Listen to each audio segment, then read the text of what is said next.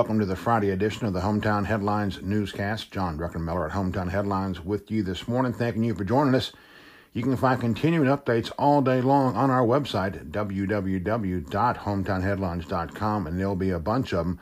Let's start with the developing story first. Three men have been arrested in what police describe as a murder conspiracy case under investigation by both the Floyd County Police Department and the FBI. Among those charged is a Silver Creek man, all of 22 years old.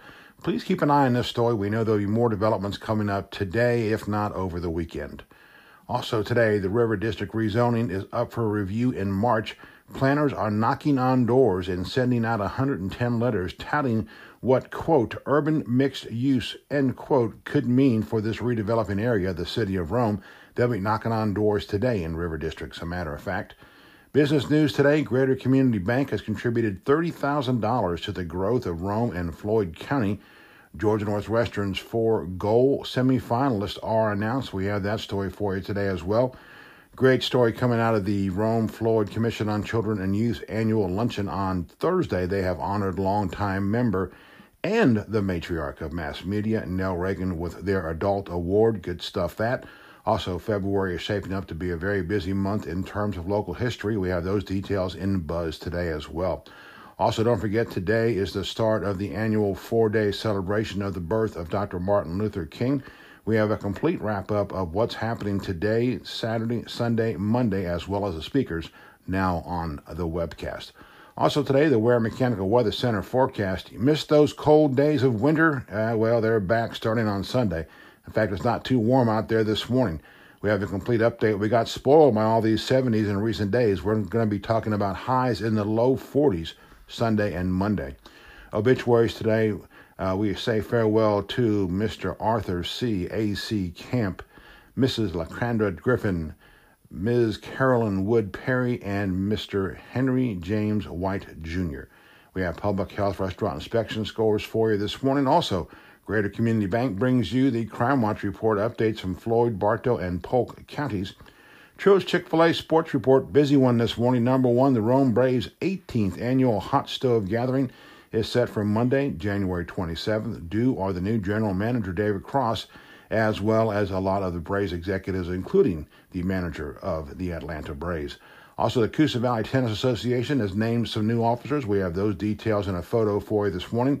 High school and local college basketball updates. By the way, huge win last night for the shorter women's program. Those details today. NFL playoffs this coming Sunday. The uh, championship, uh, league championship games are Sunday afternoon and Sunday evening. We have links to those. Community news today, sports news. Number one, tickets remain on sale for the 2020 Hall of Fame banquet set for Monday, February 10th. And Harbor Clinic's Leprechaunathon 5K run and two mile health walk returns on March 14th. Registration is underway.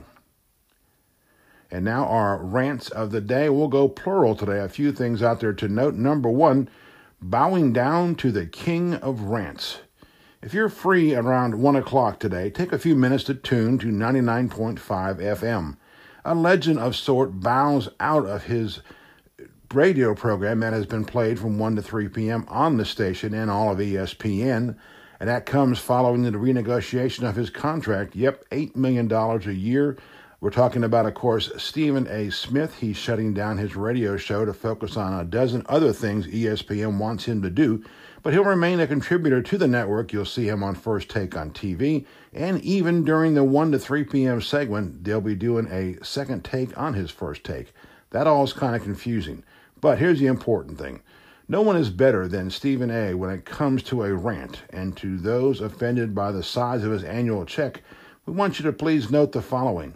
Rush, Rush Limbaugh also just signed on for a few more years.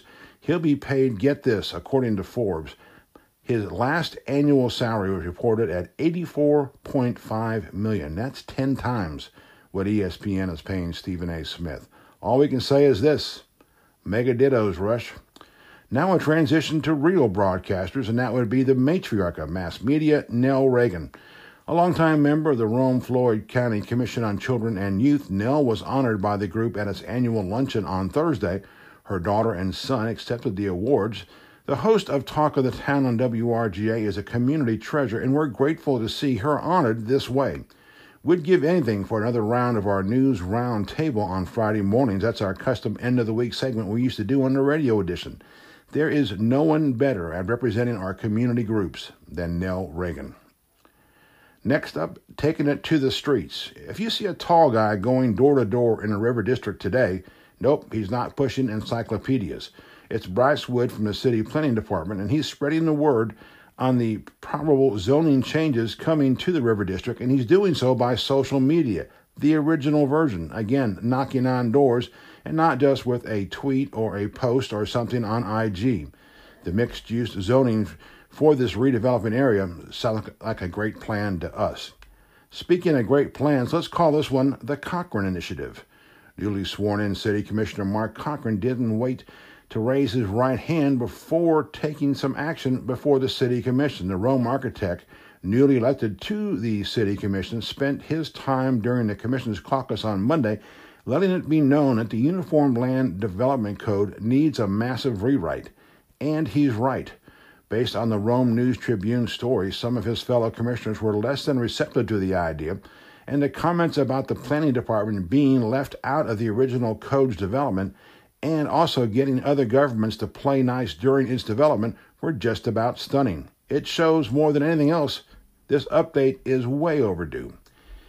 Also, if you wonder why the community has a four day celebration of the birth of Dr. Martin Luther King Jr., events of which start today, by the way, let us point you to the developing story on the Rome News Tribune's front page and on our website today about a murder conspiracy and three arrests. Based on reports, this could touch on white nationalist and related concerns. If anything, King's message is more needed today than ever. We thank the event organizers and those also with One Community United for keeping us focused on what we should be focused on, and that's living together. Either food poisoning or short term bout of the flu kept us from attending the DOT open house on Turner McCall Bridge replacement last night. We hope it had a good turnout. We're hearing good things about it so far. The reason is this this project will redefine traffic in Rome for at least two years, beginning in the summer of 2022. Here's hoping DOT, as well as local, city, and county counterparts, are very proactive now in adopting some detours and other short term remedies here. Even at 24 months, this is going to be a huge problem for the highway that's already known as Turner McCall. For those of you who missed the cold weather of winter, rejoice. Winter returns Sunday morning. The forecast gets us thinking about Florida and spring training, that's for sure.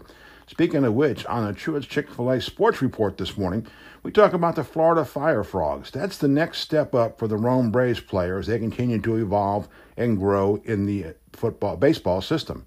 Uh, the Fire Frogs have signed a one year agreement to play at the Braves' new Southwest Florida Sports Complex it's a complicated story, but we're happy to see longtime former Rome Braves general manager Mike Dunn, basically the guy who runs the new plant complex, overseeing another season of minor league baseball. I think that means we need to make a road trip to cheer him on, especially with temperatures in the 20s coming up next week. Let's hit the road this weekend. This is John Druckenmiller from HometownHeadlines.com, thanking you for joining us today. Continuing news updates all day today, all weekend long on hometownheadlines.com. Being Friday, it is time to, shall we say, go in and go out with our good friend Harry Musselwhite. Yes, it's time to get funky. Have a great day in Northwest Georgia.